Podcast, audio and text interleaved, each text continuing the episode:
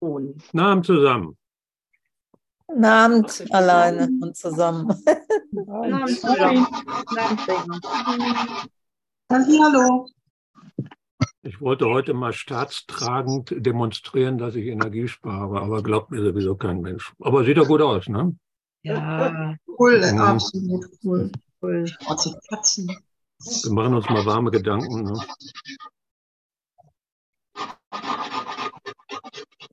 Irgendeiner sägte an meinem Ast. Was sagt denn da? Ja, ja, das muss irgendeiner muss an meinem Ast sägen. Das ich weiß auch nicht, woran das liegt. Was habe ich bloß getan? Meine Güte, nee. Ich hoffe, ihr habt auch alle euren äh, inneren Lehrer mitgebracht, weil um den geht es ja heute. Ja, das meine äußere Katze. Ja, einfach deshalb, ich weiß auch nicht, ist in letzter Zeit so, äh, ist das bei mir aufgetreten oder besser gesagt, nein, das ist mir aufgefallen in der Complete and Annotated Version, die ich gerade so mit Vorliebe mal, mal durchgehe und lesen. Und dann fand ich da also zwei Kapitel, die in der FIP-Version nicht vorhanden sind und die auch nicht in den Original oder besser in der Originalversion, nein, in der Originalversion von 2008 auch nicht. In der Urversion sowieso nicht, weil das waren Notizen von Herrn Schuckmann, die äh, waren ihr zu privat. Die hat sie nicht an Bill gegeben zum Abtippen. Kann ja mal passieren, sowas. Aber äh, wenn man sich das dann mal anguckt, was denn da so privat war, so privat war das nicht. Nur da hat sich offensichtlich äh, ihr innerer Lehrer in etwas eingemischt, was sie nicht wollte. Für uns ist das trivial, aber für sie nicht. Aber das äh, werden wir dann einfach nochmal sehen. Und da das Jahr jetzt bald zu Ende ist, das passt dann auch ganz dazu, nicht, dass das Jahr zu Ende ist, aber die letzten fünf Lektionen passen dazu. Hab du die Führung, denn dir möchte ich folgen, gewiss, dass deine Anleitung mir Frieden bringt. Mal so im Vorgriff schon mal. Ne? Das heißt also jetzt zum Warmwerden, bevor also diese letzten fünf Lektionen kommen, können wir uns dann schon mal äh, mit dem befassen, dem wir denen dann diese Führung da übergeben in diesem heiligen Augenblick. Das heißt also einfach mal so ein paar Ideen, Hinwendungen an den inneren Lehrer und äh, sich dann mal die Folgen der gegebenen Führung anzuschauen. Aber wie immer, wir fangen mal mit dem Wichtigen an. Das heißt, macht es euch bequem. Kann heute lange dauern, mindestens eine Stunde. Und dann nehmen wir mal so ein paar tiefe, langsame Atemzüge.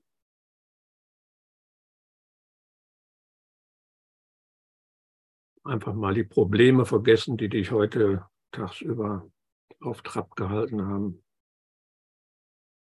Und die Sorgen von morgen, die kannst du auch mal vergessen. Lass also die Sorgen von morgen Sorgen sein. Mögen sie sich jetzt mal um sich selbst kümmern. Und du lässt einfach die Spannungen los, du brauchst sie jetzt nicht. Und dann bring das Gewahrsein in diesen Moment. Nichts anderes ist mir wichtig.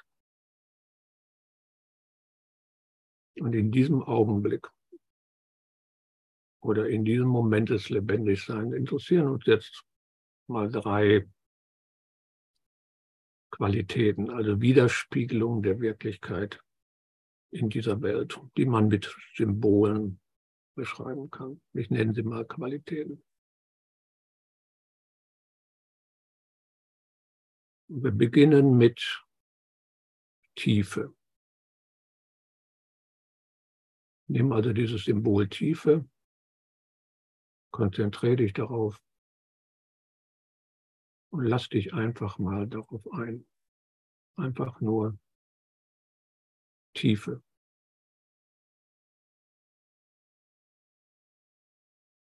Und zwar so, wie es sich für dich richtig anfühlt oder natürlich anfühlt. Einfach Tiefe. Was löst das aus? Was empfindest du dabei?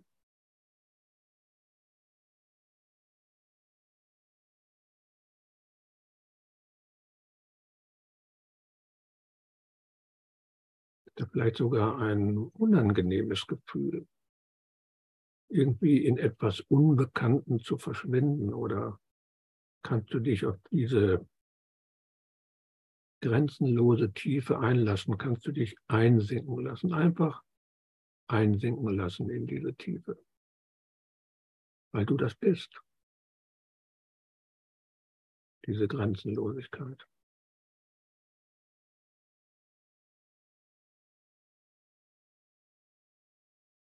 So wie der Fluss zum Ozean wird, statt da drin zu verschwinden, werd einfach zu dieser Tiefe.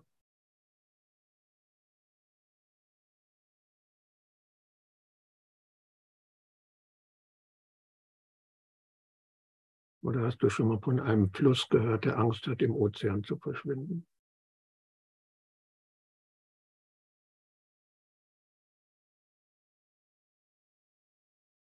Aber du hast ja auch deinen inneren Lehrer mitgebracht. Also nimm seine Hand und lass dich in deine innere Tiefe führen, in dein grenzenloses Sein.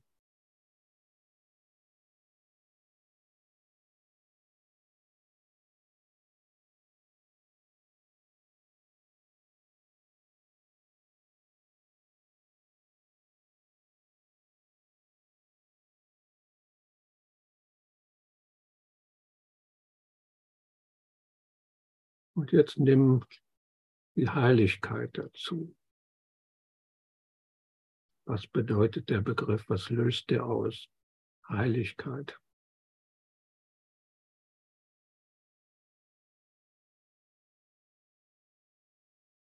Wie hängen Heiligkeit und Tiefe miteinander zusammen?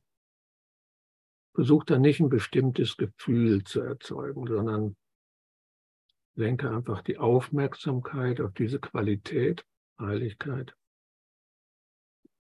und nimm einfach wahr, was sich dir offenbart.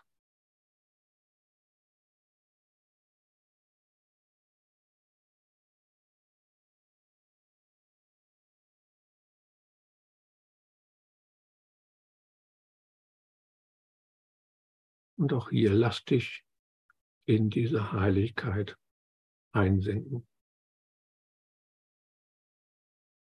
Dein innerer Lehrer begleitet dich. Er ist immer da.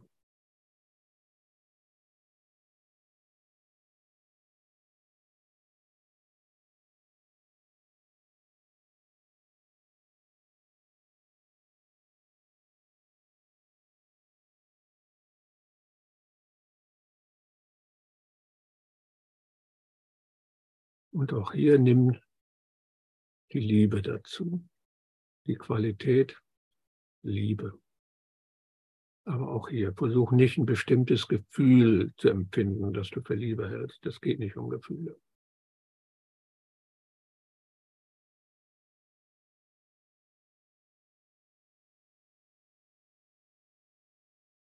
Richte einfach die Aufmerksamkeit auf diese Qualität Liebe und lass dich einsenken in das, was sich dir offenbart.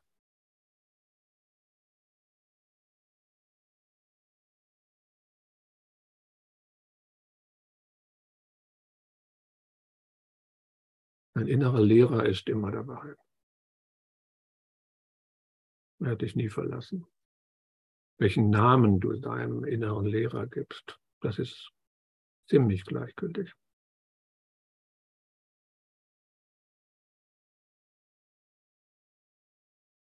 Dieser innere Lehrer, er, sie oder es, repräsentiert den Urgrund des Seins oder den Seinsgrund, wenn du so willst. Kommt man wenigstens nicht in die Versuchung des Genderns, denn die Existenz an sich, die Liebe, das eine, das einzige, der Urgrund, alle Geschlechter sind vertreten. Was aber keine Bedeutung hat. Denn der innere Lehrer ist keine Person. Er repräsentiert das, was du bist. Denn sein Sein ist unteilbar. Er ist auch kein Etwas, kein Ding, sondern jenseits so der Trennung von Subjekt und Objekt oder der Trennung von Beobachter und dem, was beobachtet wird. Jenseits dieser Stille und dem Ton, der in der Stille auftaucht. Und jenseits der Trennung von Gewahrsein oder Bewusstsein und dem, was im Gewahrsein oder im Bewusstsein auftaucht.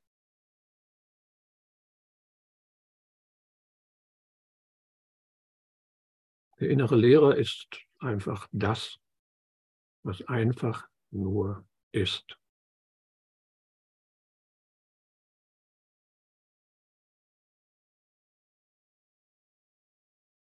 Und wenn wir dann wieder runterkommen in die Niederungen unserer Identifizierung, da haben wir nun mal Symbole, Namen, Bezeichnungen und die haben nun mal einen praktischen Zweck.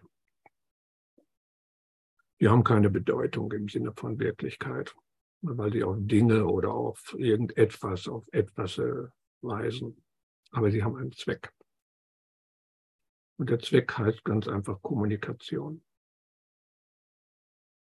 Und darum macht es auch keinen Sinn, das Unaussprechliche durch irgendein Geschwurbel oder durch Wortverdrehung zum Ausdruck bringen zu wollen. Obwohl ich das auch kann. Habe ich in meiner Advaita-Zeit mal geübt.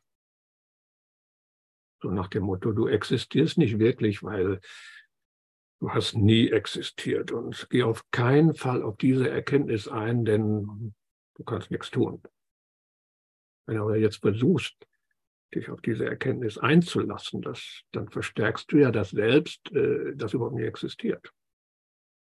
Und wenn du mir jetzt zugehört hast und äh, da ist vielleicht ein Gespür von irgendeiner Art von Mitschwingen, also sowas wie Resonanz, aber dass nichts gibt, was irgendetwas bewirkt, dass du keinesfalls glauben, dass du Fortschritte machen kannst. Denn wenn du dem Gespür dann folgst, dann wäre das ja immer noch eine Erzählung eines nicht existierenden Selbst.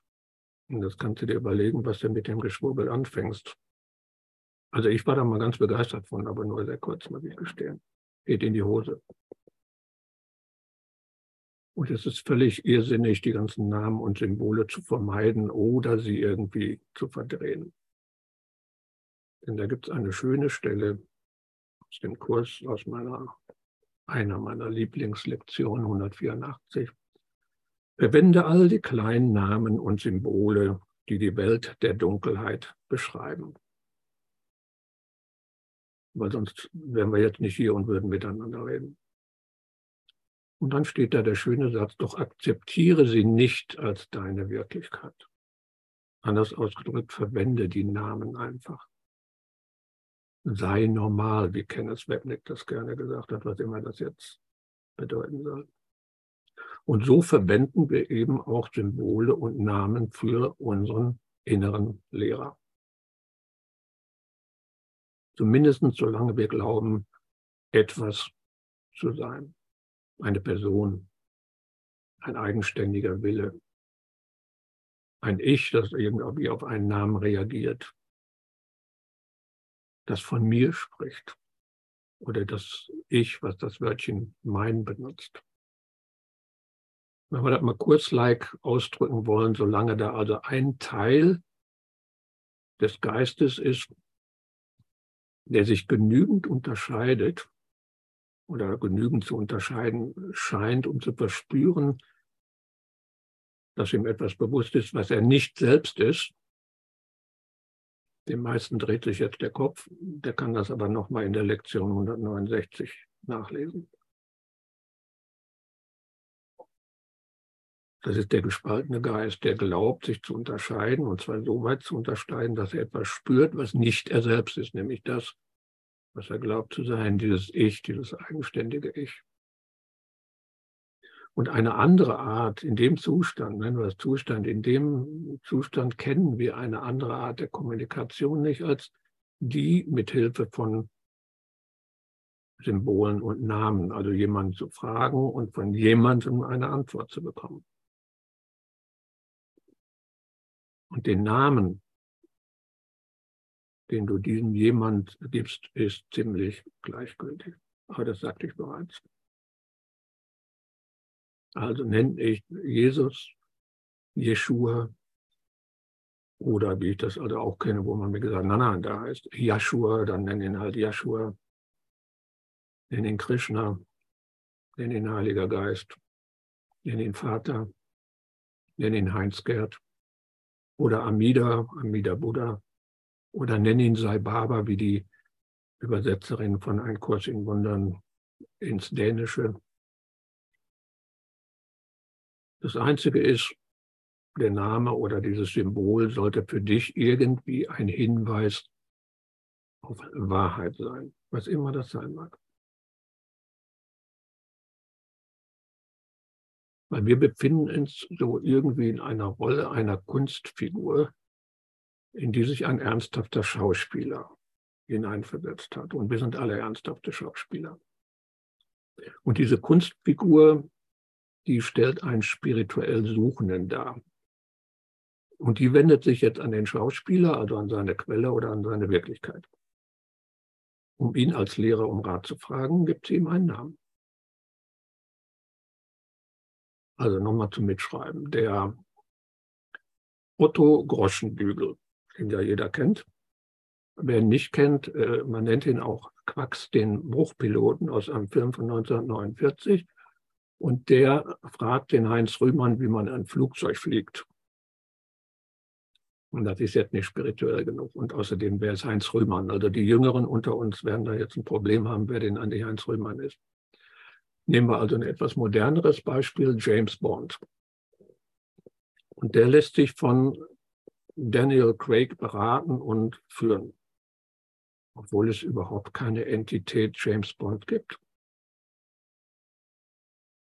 Aber das ist das, was wir täglich so treiben.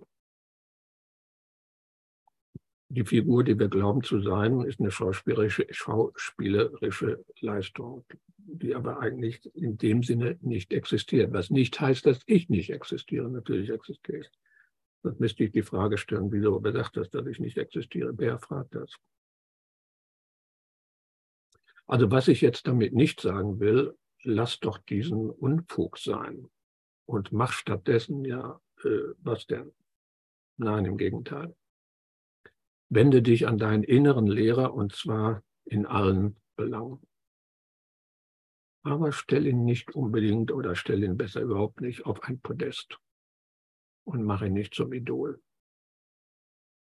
Und benutze ihn auch nicht als Kultfigur oder benutze ihn auch nicht dazu, um andere von deiner Weisheit zu überzeugen, weil die kommt ja vom inneren Lehrer. Und wenn der auch noch den Namen Jesus hat, ey, das kann ja nur richtig sein, was du da erzählst.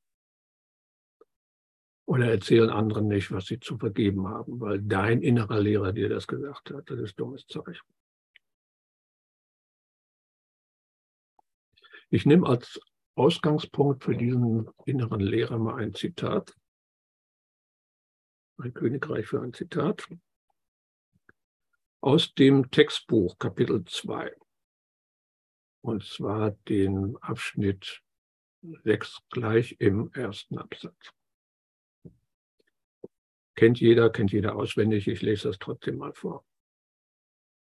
Angst haben scheint etwas Unwillkürliches zu sein, etwas, das jenseits deiner eigenen Kontrolle liegt. Doch sagte ich bereits, dass allein konstruktive Handlungen unwillkürlich sein sollten. Alles Unwichtige kann meiner Kontrolle überlassen werden, während alles Wichtige von meiner Führung gelenkt werden kann, wenn du das willst. Die Angst kann nicht von mir kontrolliert werden, aber sie kann von dir selbst kontrolliert werden. Die Angst hindert mich daran, dir meine Kontrolle zu geben.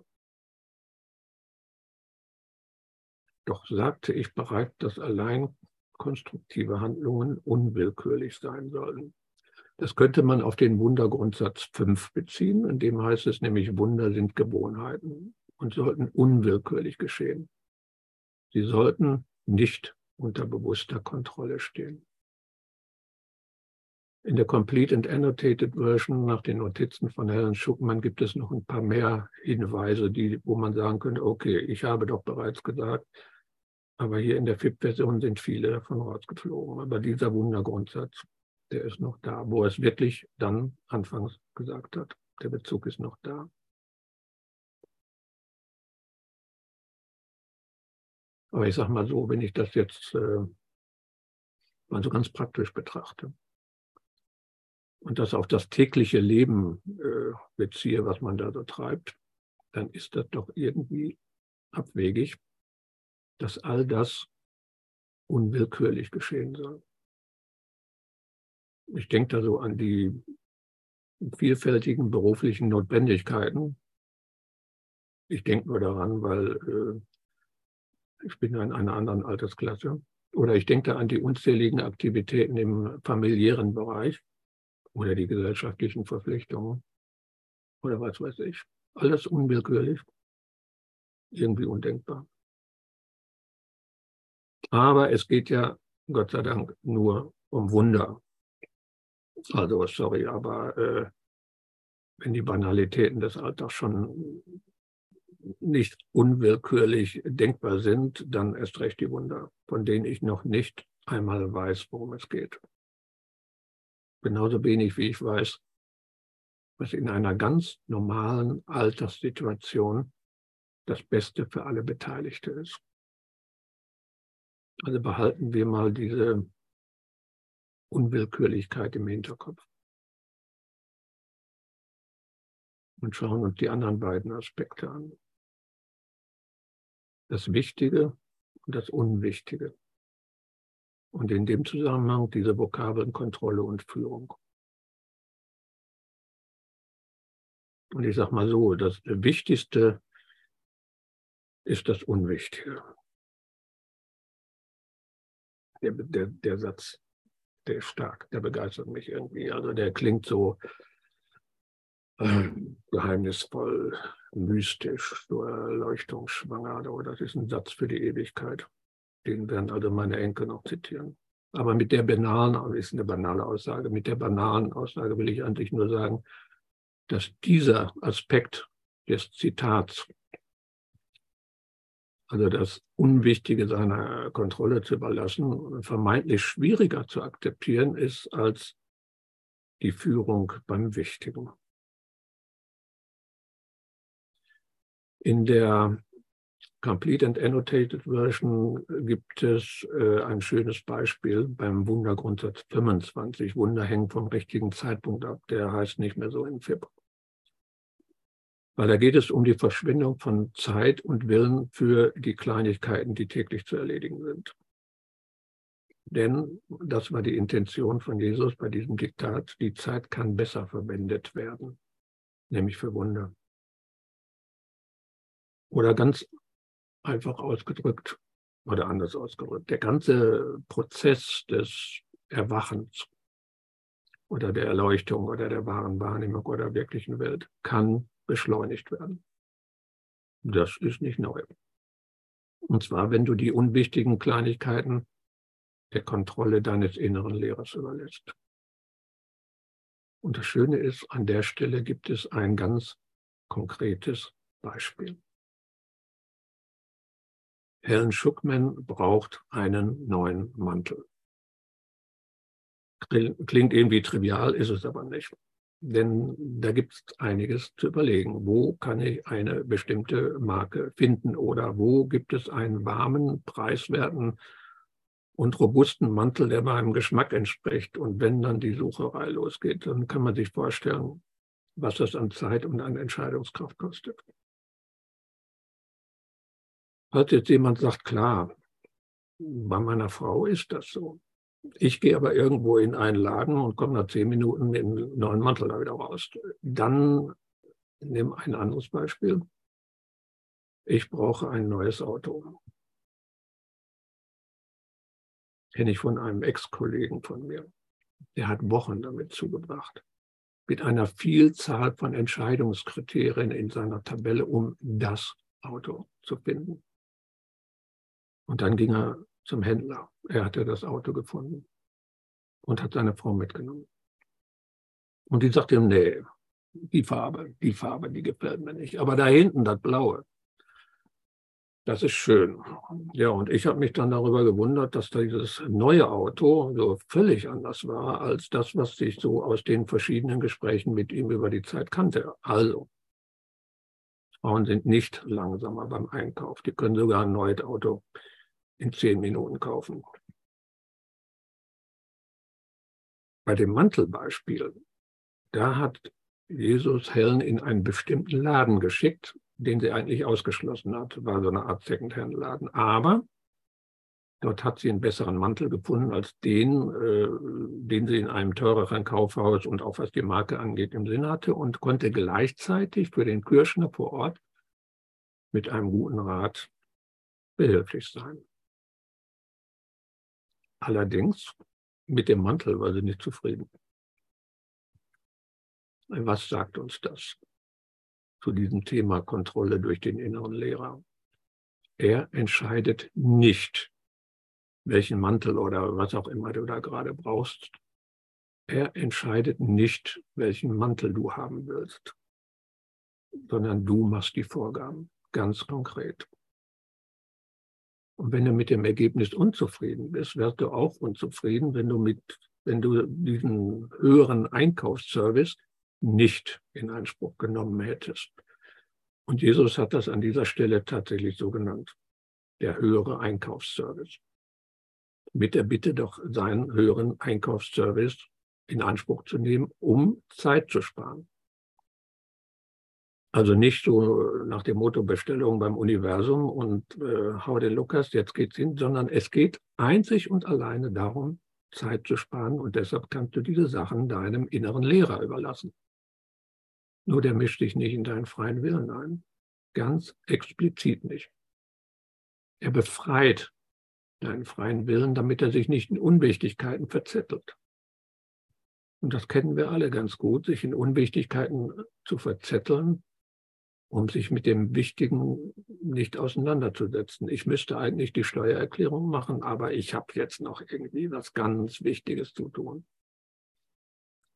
Und dann hängst du stundenlang irgendwo am Handy. Und da ist auch das Kernproblem mit diesem Verzetteln in äh, Unwichtigkeiten. Für Helen beispielsweise war der Mantelkauf keine Unwichtigkeit, sondern dieser Einkauf hatte für sie ganz wesentliche Bedeutung. Nicht wegen des Mantels, sondern ihr gesamtes Einkaufsverhalten war für sie eine ausgesprochen wichtige Angelegenheit. Und deshalb empfand sie das von Jesus als unzulässige Einmischung in einen wesentlichen Teil ihres Lebens. Und das geht uns eigentlich genauso. Jetzt macht das beim Schuh- und Mantelkauf nicht unbedingt für jeden der ein wichtiger Teil äh, des Lebens sein. Und das ist vielleicht auch relativ unwichtig. Aber was ist mit den wichtigen Unwichtigkeiten? Was ist mit deiner Berufswahl? was ist mit deinem Engagement für den Klimawandel? Also nicht dafür, sondern was dagegen zu tun. Was ist mit der Frage, die weckt Leidenschaft nicht, stellte trotzdem, was ist mit der Frage, ob du dich oder deine Angehörigen impfen lassen sollst? Nicht mehr ganz so modern, aber hat mal Leidenschaften geweckt, vielleicht immer noch, keine Ahnung. Oder ob du zu der Demo zur Befreiung der Grottenräume gehst oder dies nicht tust. Also es gibt eine Menge Wichtigkeiten oder andersrum, es gibt eine Menge Unwichtigkeiten, die nehmen wir sehr, sehr ernst. Und wenn also bei diesem Mantelbeispiel keine Leidenschaften aufkommen, nimm eine Unwichtigkeit, bei der schon beim Gedanken daran das Blut kocht. Und wo du dich bestimmt nicht an ihn wenden wirst, weil das so wichtig ist. Oder was eigentlich noch häufiger ist bei Kursschülern, du wendest dich an ihn scheinbar, allerdings nur um äh, deine Antwort ihm in den Mund zu legen und bestätigen zu lassen. Und wie gesagt, die meisten Kleinigkeiten sind oder Unwichtigkeiten, die sind dazu da, sich darin zu verzetteln, um das Wichtige zu vermeiden. Es ist einfach weil du Angst vor dem Erwachen hast, der Erleuchtung, der wirklichen Welt oder der wahren Wahrnehmung. Der Offenbarung, der Erkenntnis, ach, da gibt es viele Vokabeln. Oder einfach Gott. Du fürchtest das Opfer deiner Identität. Du fürchtest dich davor, ausgelöscht zu werden. Du fürchtest dich vielleicht sogar vor seiner Rache, weil du ihm etwas weggenommen hast. Und stürzt dich mit Inbrunst und Leidenschaft in die Unwichtigkeiten, in die Ungerechtigkeiten, in die Bedrohungsszenarien, in dein Opferbewusstsein, statt alles von deinem inneren Lehrer kontrollieren zu lassen. Was macht beispielsweise der Vorstand eines Unternehmens, wenn die Firma droht, in die Pleite abzurutschen? Völlig klar. Er, er veranstaltet einen äh, Wettbewerb für ein neues Logo. Das ist jetzt nicht aus der, aus der Luft gegriffen, habe ich selber erlebt. Also wende dich mit allen diesen Unwichtigkeiten an deinen inneren Lehrer, egal wie banal du das empfindest. Und stelle ganz konkrete Fragen, wenn etwas anliegt. Es gibt da diesen Entscheidungs- oder diese Entscheidungsregel 1 aus dem Kapitel 30. Heute will ich keine Entscheidung selber treffen. Das bedeutet nicht, deinem inneren Lehrer die Entscheidung im täglichen Hamsterrad zu überlassen. Komm also nicht auf die Idee, die Verantwortung abzudrücken. So mit dem Sinnspruch, es ist alles Illusion und existiert nicht. Und damit wendest du den weltlichen Belangen den Rücken zu. Tut mir leid, wenn ich das so sage, das ist kein spiritueller Fortschritt, das ist Dummheit. Die weltlichen Dinge sind deine Schulungsumgebung. Und die herunterzufahren, ist nicht deine Angelegenheit.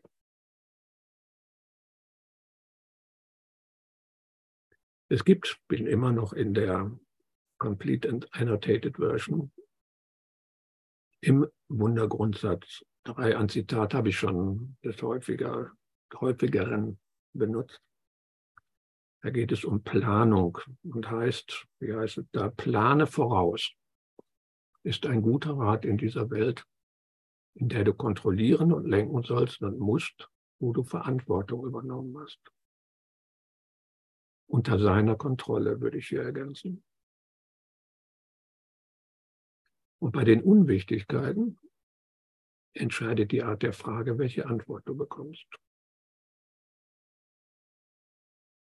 Wenn du also akzeptierst, dass die Unwichtigkeiten in der Tat unwichtig sind und seiner Kontrolle überlassen werden können, hast du jede Menge Zeit, dich auf die wichtigen Dinge zu, konzentrieren, auf die Wunder.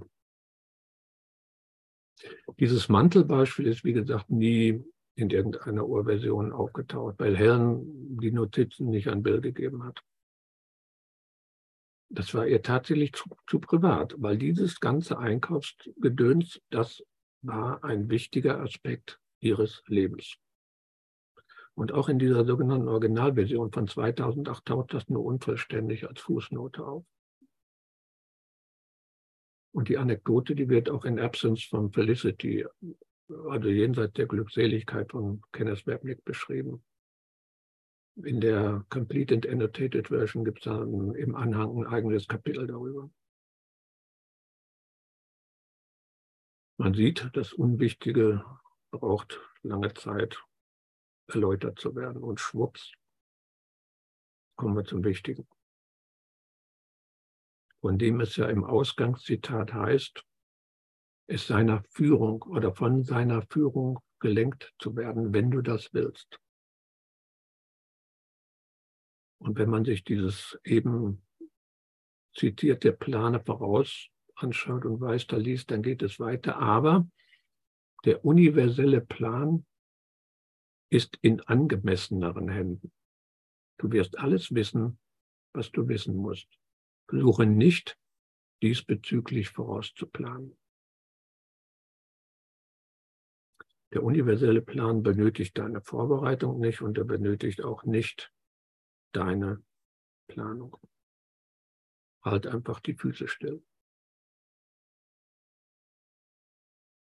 Also ich brauche nichts zu tun, außer mich nicht einzumischen, wie es in Kapitel 16 heißt. Das bezieht sich auf das Wichtige, nicht auf das Unwichtige, denn die Welt benötigt dein Tun sehr wohl, aber unter seiner Kontrolle. Und es ist nicht sinnvoll, diese beiden Ebenen zu verwechseln. Oder besser gesagt, die Ebene der Rechtgesinntheit in die Falschgesinntheit hineinzuziehen. Umgekehrt, wie in Schuhraus, die Falschgesinntheit an die Rechtgesinntheit zu übergeben. Du übergibst die Kleinigkeiten, Unwichtigkeiten, die weltlichen Dinge, für die du Verantwortung übernimmst, an deinen inneren Lehrer. Und da sieht man auch den Unterschied zwischen Führung und Kontrolle. Weil die Kontrolle, die erfolgt eben durch dann, nennen wir das, inneren Coach, indem du die erforderlichen Entscheidungen mit ihm trifft und nicht mehr alleine. Die weltliche Verantwortung, die liegt bei dir. Ein Coach greift nicht in dein Willen ein. Er befreit deinen Willen durch deine Kompetenz. Und die gibt dir die Sicherheit, das Richtige zu tun. Er nimmt dir aber nicht die Entscheidungen ab. Also der höhere Dating-Service, der stellte jetzt nicht plötzlich den Traumprinzen vor die Tür. Denn nur Bauknecht weiß, was Frauen wünschen. Nee, der Spruch ist auch schon uralt. 2004 wurde der abgeschafft, also den benutzen wir nicht mehr. Nein, du legst fest, wie der Traumprinz beschaffen sein soll. Und wenn du dann nach der Lieferung feststellst, dass er da gar nicht dein Traumprinz ist, dann ist das deine Verantwortung. Nochmal, du hast Anspruch auf die Antwort, aber die Art der Frage bestimmt, welche Antwort du bekommst. Das ist die Kontrolle. Und die Führung in den wichtigen Belangen ist da in gewissem Maße deutlich einfacher. Denn da gibt es nichts für dich zu entscheiden. Du bittest deinen inneren Lehrer um Führung und misch dich anschließend nicht mehr ein. Alleine die Bitte um Führung, die zeigt, dass da eine gewisse Bereitschaft ist, die Kontrolle abzugeben. Es geht wieder um Kontrolle, aber es geht nicht um seine Kontrolle, sondern um seine Führung. Die Bereitschaft ist da einfach dadurch, dass du dich an deinen inneren Lehrer wendest und um Führung bittest. Auch wenn das mit einer gewissen Skepsis verbunden ist, wir sind nicht perfekt. Wir müssen das auch nicht sein. Die Bitte alleine genügt. Und die Bitte begründet deinen Anspruch auf eine Antwort. Wann diese kommt, das weiß dein innerer Lehrer nicht. Klingt blöd, ist aber so, weil auch bei der Führung greift er nicht in die Freiheit deines Willens ein. Und erst wenn du bereit bist, kommt die Antwort. Und woher weiß er, dass du bereit bist? Ganz einfach, du teilst es ihr mit. Irgendwo auf einer tiefen Ebene des Geistes, jenseits des Bewusstseins, signalisierst du deine Bereitschaft. Und das ist auch eine wesentliche Aufgabe des inneren Lehrers, nämlich dir diese Botschaft an den bewussten Geist weiterzugeben. Weil du selbst bemerkst gar nicht deine Bereitschaft. Du kannst sagen, ich bin bereit. Nein, aber du weißt es selber. Wir wissen das alle irgendwo aus der Praxis. Mein Gott, ich bin doch bereit. Ich mache das jetzt schon seit ein Jahr, zwei Jahren, zehn Jahren, 20 Jahren. Irgendwie, was soll ich denn noch machen, um bereit zu sein? Nein, das hat nichts mit Bereitschaft zu tun. Und dann macht er doch einmal klomp und du stellst fest, hey, da war Bereitschaft. Und wenn die Botschaft zurückkommt, wenn dein innerer Lehrer dir die, deine Bereitschaft, er ist immer bereit, die gemeinsame Bereitschaft signalisiert, dann ist es entscheidend, seiner Antwort ohne eigene Beurteilung zu folgen. Und dieses Nicht-Einmischen, das braucht Praxis. Weil wir einfach dazu neigen, in eindimensionalen Lösungswegen zu denken. Wir kennen die Alternativen nicht. Manchmal krallen wir uns fest an einem Lösungsweg, sehen nicht, dass es rechts und links noch jede Menge Alternativen gibt. Ich weiß beispielsweise nicht, wie die Beteiligten in irgendeiner Situation, wie die ganzen beteiligten fremden Willen, nämlich meine Brüder, in der Situation reagieren werden. Und daher ist es sinnvoll, jemand die Führung zu überlassen, der den Überblick hat. Wobei auch dein innerer Lehrer, auch Jesus oder wer immer oder wie immer du ihn nennen magst, weiß nicht, wie alle Beteiligten reagieren werden. Aber was er weiß, ist, was das Beste für alle Beteiligten ist. Und das ist seine Führung, die er dir gibt. Mal ein relativ banales Beispiel. Ich hatte mal einen Kunden, den, den ersten Handschlag mit ihm, als wir beide vorgestellt wurden, sagte aus, äh, in diesem Leben werden wir keine Freunde. Gegenseitig. Das war auf beiden Seiten. Das war so, das war mit Händen zu greifen und stellte sich dann auch relativ schnell als Tatsache heraus. Nur dummerweise war eines Tages ein wichtiger Ansprechpartner von mir ausgefallen und ich musste in einer wesentlichen Angelegenheit mit seinem Boss äh, verhandeln. Und das war ausgerechnet jener Kunde. Also habe ich alle möglichen Strategien durchdacht, Kompromisse kalkuliert, irgendeine ist scheißegal Haltung in Erwägung gezogen. Eine ziemlich unruhige Nacht verbracht. Und so kurz, so ganz spontan, kurz vor dem Termin, habe ich einfach um Führung gebeten. Mach du ohne Vorgaben, mach du. Und die ganzen Abwägungen aufgehört, kein Zweck. Die Verhandlungen haben einen ausgesprochen unerwarteten Verlauf genommen und brachten für beide ein befriedigendes Ergebnis. Und wir sind bis heute keine Freunde geworden. Wozu? Darum geht es nicht. Und das größte Problem ist tatsächlich die eigene Beurteilung aufzugeben. Das wird dann schwierig, wenn man bis zu einem gewissen Grad äh, die Kontrolle aufgibt. Das üben wir, das üben wir im Kurs, Kontrolle aufgeben. Aber die Beurteilung der Situation, die geben wir nicht auf. Und dann wird die Bitte um Führung eher um eine Bitte um Bestätigung der, der bereits getroffenen Entscheidung.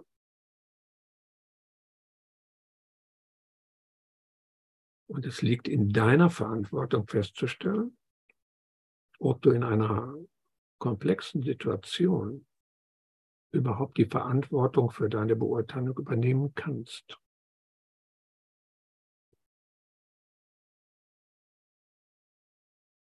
Und wenn dein Kontrollbedürfnis einsetzt, dann wirst du meistens vergessen oder dich sogar weigern, dich an deinen inneren Lehre zu wenden. Oder du fragst deinen inneren Lehrer, du weigerst dich aber, seiner Antwort zu folgen. Und lässt dein Kontrollbedürfnis nach. Dann fragst du und bittest wieder und folgst auch der Antwort. Das ist wie Jojo-Spielen nur leider als Stress und nicht als Spiel empfunden. Es fühlt sich so an wie, wie zwei Seiten, die im Clinch miteinander liegen und aus dem es dann keinen Ausweg gibt. Wenn er so am Ende des Tages feststellt, hey, da ist viel Mist passiert, aber ich habe mich nicht ein einziges Mal an meinen inneren Lehrer gewendet. Das ist die eine Seite. Die andere Seite ist das Flupscht. Du meldest dich automatisch bei deinem inneren Lehrer. Der Tag ist gemeinsam verbracht und das pendelt. Mal fühlst du dich ja, sagen wir einfach scheiße, mal fühlst du dich gut und stellst dir die Frage, mein Gott, warum immer dieses hin und her? Gibt es da keinen Ausweg? Der innere Lehrer steht dir immer zur Verfügung. Sei dir einfach bewusst, du hast immer eine neue Gelegenheit. Ohne das als Aufschieberitis zu verwenden oder schieb einfach mal die vermeintlichen Misserfolge zur Seite. Egal wie lange du dich schon bemühst. Und versuche es nochmal. Anfängergeist. Dein innerer Lehrer ist immer da. Du kannst dich immer an ihn wenden. Unendliche Geduld. Also was ist jetzt eigentlich der Unterschied zwischen den Unwichtigkeiten und den Wichtigkeiten, zwischen seiner Kontrolle und äh, der Führung? Nochmal im Sinne deines Kontrollbedürfnisses und deiner permanenten Beurteilungen und Bewertungen gibt es keinen Unterschied. Man könnte aber sagen, alles das, wofür du die Verantwortung übernehmen kannst in deiner Welt, übergibst du seiner Kontrolle. Und seiner Kontrolle heißt, dafür ist der höhere Bestellservice und das höhere Coaching da. Du triffst deine Entscheidung nicht alleine, sondern gemeinsam mit deinem inneren Lehrer, indem du ihm aber sagst, worum es geht, was du willst. Weil du gibst ja auch nicht an deinen Buchhändler die Verantwortung ab, dass er dir das richtige Buch liefert, ohne ihm zu sagen, welche Art von Prosa du denn gerne lesen möchtest. Und du bist verantwortlich für das Ergebnis. Aber wenn es dir nicht gefällt, das wäre das auch der Fall, wenn du dich einsam und alleine mit einer einsamen Entscheidung auf den Weg gemacht hättest. Es geht um Zeitersparnis, damit du dich dem Wichtigen zuwenden kannst. Und es geht aber nicht darum, dich mit coolen Sprüchen deiner Verantwortung in der Welt zu entziehen.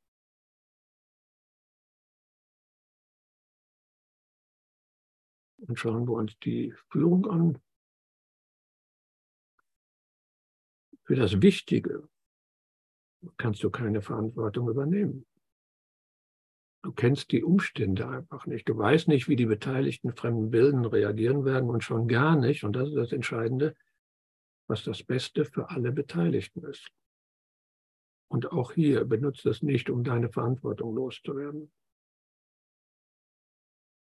Wenn du beispielsweise als Firmenchef sagst oder argumentierst, dass du ja immer schon Entscheidungen bei lückenhaften Informationen treffen musst und deshalb kann ich ja die Antwort, äh, die Verantwortung äh, wegschieben. Nee, das ist klare Ego-Kiste. Das hat nichts mit spirituellem Fortschritt zu tun. Im Kurs wird das Wichtige auch als Wunder bezeichnet und das Wort passt gut. Du bestimmst nicht, wann du welches Wunder bei wem wirkst oder vollbringst. Du verbringst die Wunder, aber du steuerst sie nicht. Du signalisierst deinem inneren Lehrer, wann du bereit bist, meistens ohne, dass dir das bewusst ist. Und das ist das Wesen der kleinen Bereitschaft, die nicht deiner bewussten Kontrolle unterliegt. Aber der innere Lehrer kennt sie und er macht sie dir bewusst. Und du reagierst spontan. Das ist das Unwillkürliche an der Führung. Du tust es spontan, ohne jene, jede Beurteilung deinerseits. Ich nehme ein banales Beispiel. Stell dir vor, deine Stimme, äh, deine Stimmung nähert sich dem Siedepunkt. Deine Aldi-Filiale nicht nur das Sortiment geändert hat, wofür sie normalerweise nichts kann, sondern auch komplett umgeräumt hat und du nichts mehr wiederfindest. Und du suchst seit geraumer Zeit Tomatenmark. Was sonst? Natürlich weit und breit kein Schwein da, den du fragen könntest. Und die Schlange an der einzigen Kasse, die auf ist, die ist endlos. Also besser nicht die Dame dort fragen. Das gibt Stress. Und endlich findest du das Tomatenmark. Natürlich an unmöglicher Stelle, völlig klar. Bist immer noch kochend äh, am Sieden Kommst an der Kasse an. Die Dame lächelt freundlich. Sie wünscht dir einen guten Tag. Du lächelst zurück, wechselt ein paar freundliche Worte. Kein Ärger.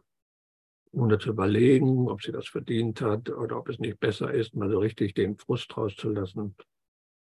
Oder mal dafür zu sorgen und die Missstände in diesem Scheißladen mal zu beseitigen. Nein, ganz spontan. Die Dame lächelt, du lächelst zurück, egal was. Das ist jetzt kein Beispiel aus der Luft begriffen. Ich war nämlich heute bei Aldi und habe Tomatenmark gesucht, aber das nur nebenbei. Und was ist mit der Bitte jetzt an den inneren Lehrer um Führung? Wo bleibt denn die jetzt in diesem Zusammenhang, die ich ja gar nicht erwähnt habe? Ich stelle mir da einfach eine Gegenfrage. Äh, glaubst du wirklich, du müsstest irgendetwas kontrollieren oder auslösen oder sonst wie tun, damit der innere Lehrer die Erlaubnis hat, dir ein Wunder zur Ausführung anzudienen? Nein. Das übt schon eine Weile und irgendwann ist die Hinwendung an den inneren Lehrer da. Da brauchst du nicht jedes Mal um Führung zu bitten. Du bittest um Führung. Darum endet dieses Übungsbuch mit diesem einfachen Satz, diesen heiligen Augenblick will ich dir geben, hab du die Führung. Damit ist das Übungsbuch zu Ende und du hast für den Rest des Lebens deine Übung. Du kannst natürlich wieder mit dem Klimpern von vorne anfangen am 1. Januar, aber die letzte Übung ist das, was du brauchst. Die letzte Lektion. Und dann weißt du, was den Rest des Lebens zu tun ist oder nicht zu tun ist.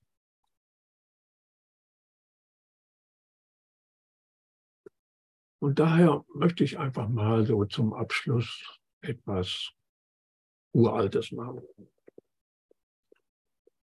Aus dem 14. Jahrhundert. Habe ich schon mal gemacht, aber schon zwei Jahre her. Da habe ich aus der Wolke des, des Nichtwissens, aus dem letzten Teil, den Brief der persönlichen Führung. Da gibt es ein wunderbares, nee, Kapitel ist das nicht, das ist eine Einleitung. Inneres Schweigen als Gebet heißt es da. Und diesen Teil, der ist mir heute, das ist kurios, der ist mir heute in die Finger gefahren. Da liegt also irgendwo im Wohnzimmer bei mir auf dem Tisch. Da, da habe ich mal ein bisschen aufgeräumt und da fand ich genau dieses Teil Wolke des Nichtwissens, das war ein Ausdruck, dieser Brief der persönlichen Führung. Und der liegt da jetzt schon eine, eine ganze Weile. Ich habe ihn auch total vergessen. Und als ich äh, mal kurz überlegt hatte heute, was machst du denn heute, was erzählst du denn über diese, diesen Lehrer, da stellte ich fest, mm -hmm, da ist doch noch äh, irgendwo dieses Ding, das hast du doch noch irgendwie auf der Festplatte oder sonst wo, da guckst du jetzt mal nach und sehe darüber, meine Frau sitzt in ihrem, unserem Omasessel, ich sitze in unserem Opersessel und stelle fest, sie liest da etwas. Was liest sie denn da? Ach, guck mal, sie liest da in diesem Ausdruck. Ich bin also auch auf diese Idee gekommen, das muss doch was bedeuten. Aber ohne da jetzt was einzuinterpretieren, habe ich schlicht und einfach den Anfang dieses inneren Schweigens oder dieses Gebet oder des inneren Schweigens als Gebet genommen und haben mir gesagt, komm, das machen wir jetzt mal als Art Abschluss, geführte Meditation oder wie man das nennen will. Und ich lese das einfach mal.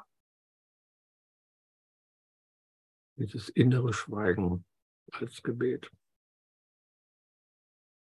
Das Wichtigste, mach's dir bequem. Willst du also beten? Vergiss alles, was du getan hast oder vorhast zu tun.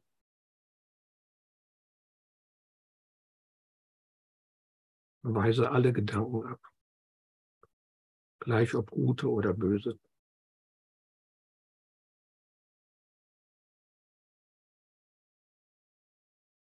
Gebrauche beim Beten keine Worte, es sei denn, du fühlst dich innerlich dazu gedrängt. Betest du aber noch mit Worten, Bekümmere dich nicht darum, ob es viele oder wenige sind.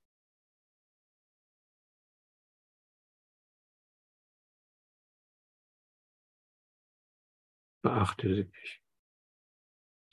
Denke nicht daran, was sie bedeuten.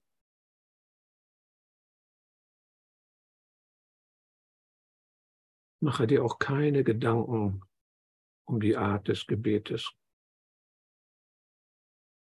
Es ist völlig gleich, ob es offizielle liturgische Gebete sind wie Kurslektionen, Textstellen oder Nacherzählungen von Kurzpassagen und auch, ob du nur in Gedanken betest oder vernehmlich.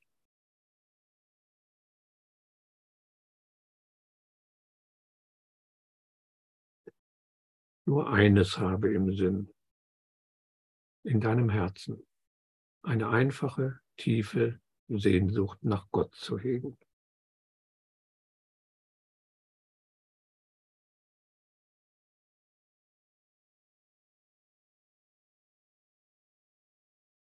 Denke nicht darüber nach, wer oder was er ist oder wie er sich in seinen Werken offenbart. Ruhe in dem einfachen Bewusstsein, dass er ist.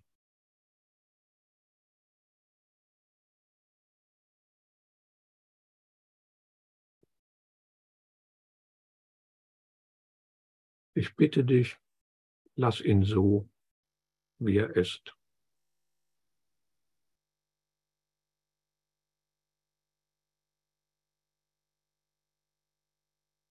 Versuche nicht, ihn genauer zu erfassen und tiefer einzudringen, sondern bleibe in schlichtem Vertrauen verwurzelt in Gottes Sein wie in festem Grund.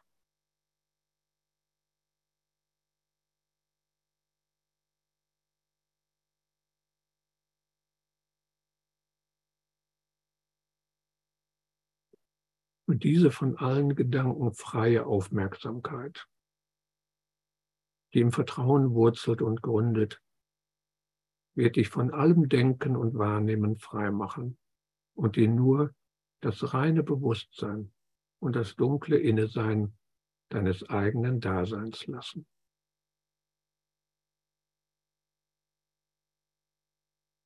Dein ganzes Empfinden aber ist erfüllt mit lauterer Sehnsucht nach Gott.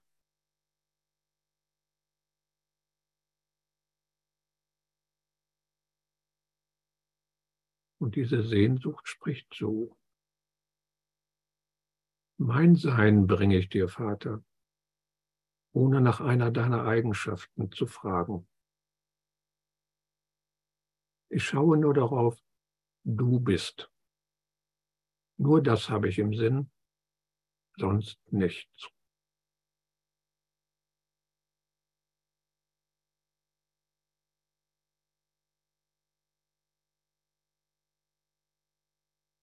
Lass tiefe Dunkelheit dein ganzes Bewusstsein erfüllen und es wie ein Spiegel sein, in den du schaust.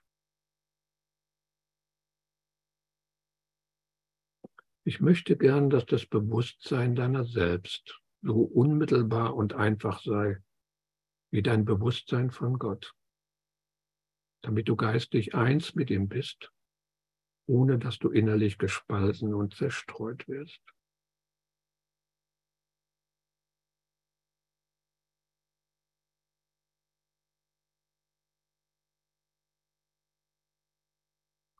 Gott ist dein Sein und in ihm bist du, was du bist.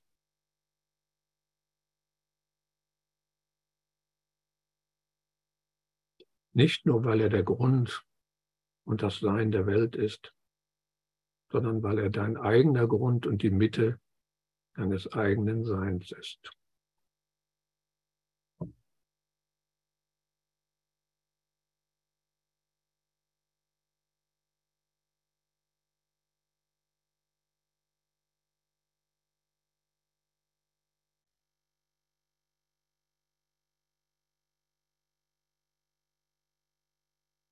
Und damit beenden wir ausnehmen pünktlich diese Stunde heute. was ich nicht vermutet habe.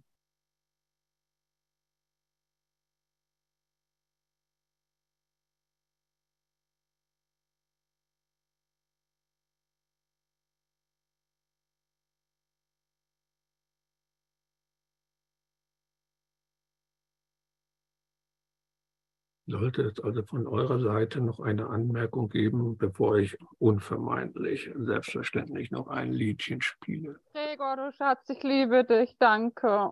Ich liebe mich auch, danke. Herzlichen, herzlichen Dank und vor allem für die Beispiele aus deinem Leben. Die haben mir einiges Ja. aufgezeigt. Du gehst jetzt nur noch bei Aldi einkaufen, ich habe es verstanden.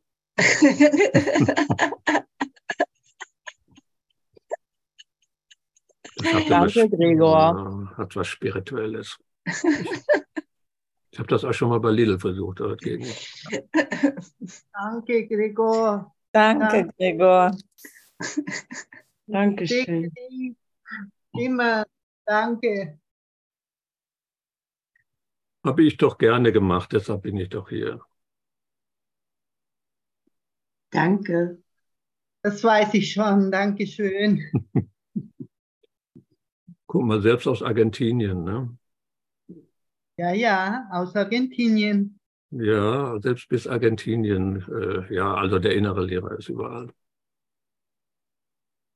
Der ist nicht da und nicht hier. Der ist überall. Genau, der ist überall. Gut, ihr Lieben,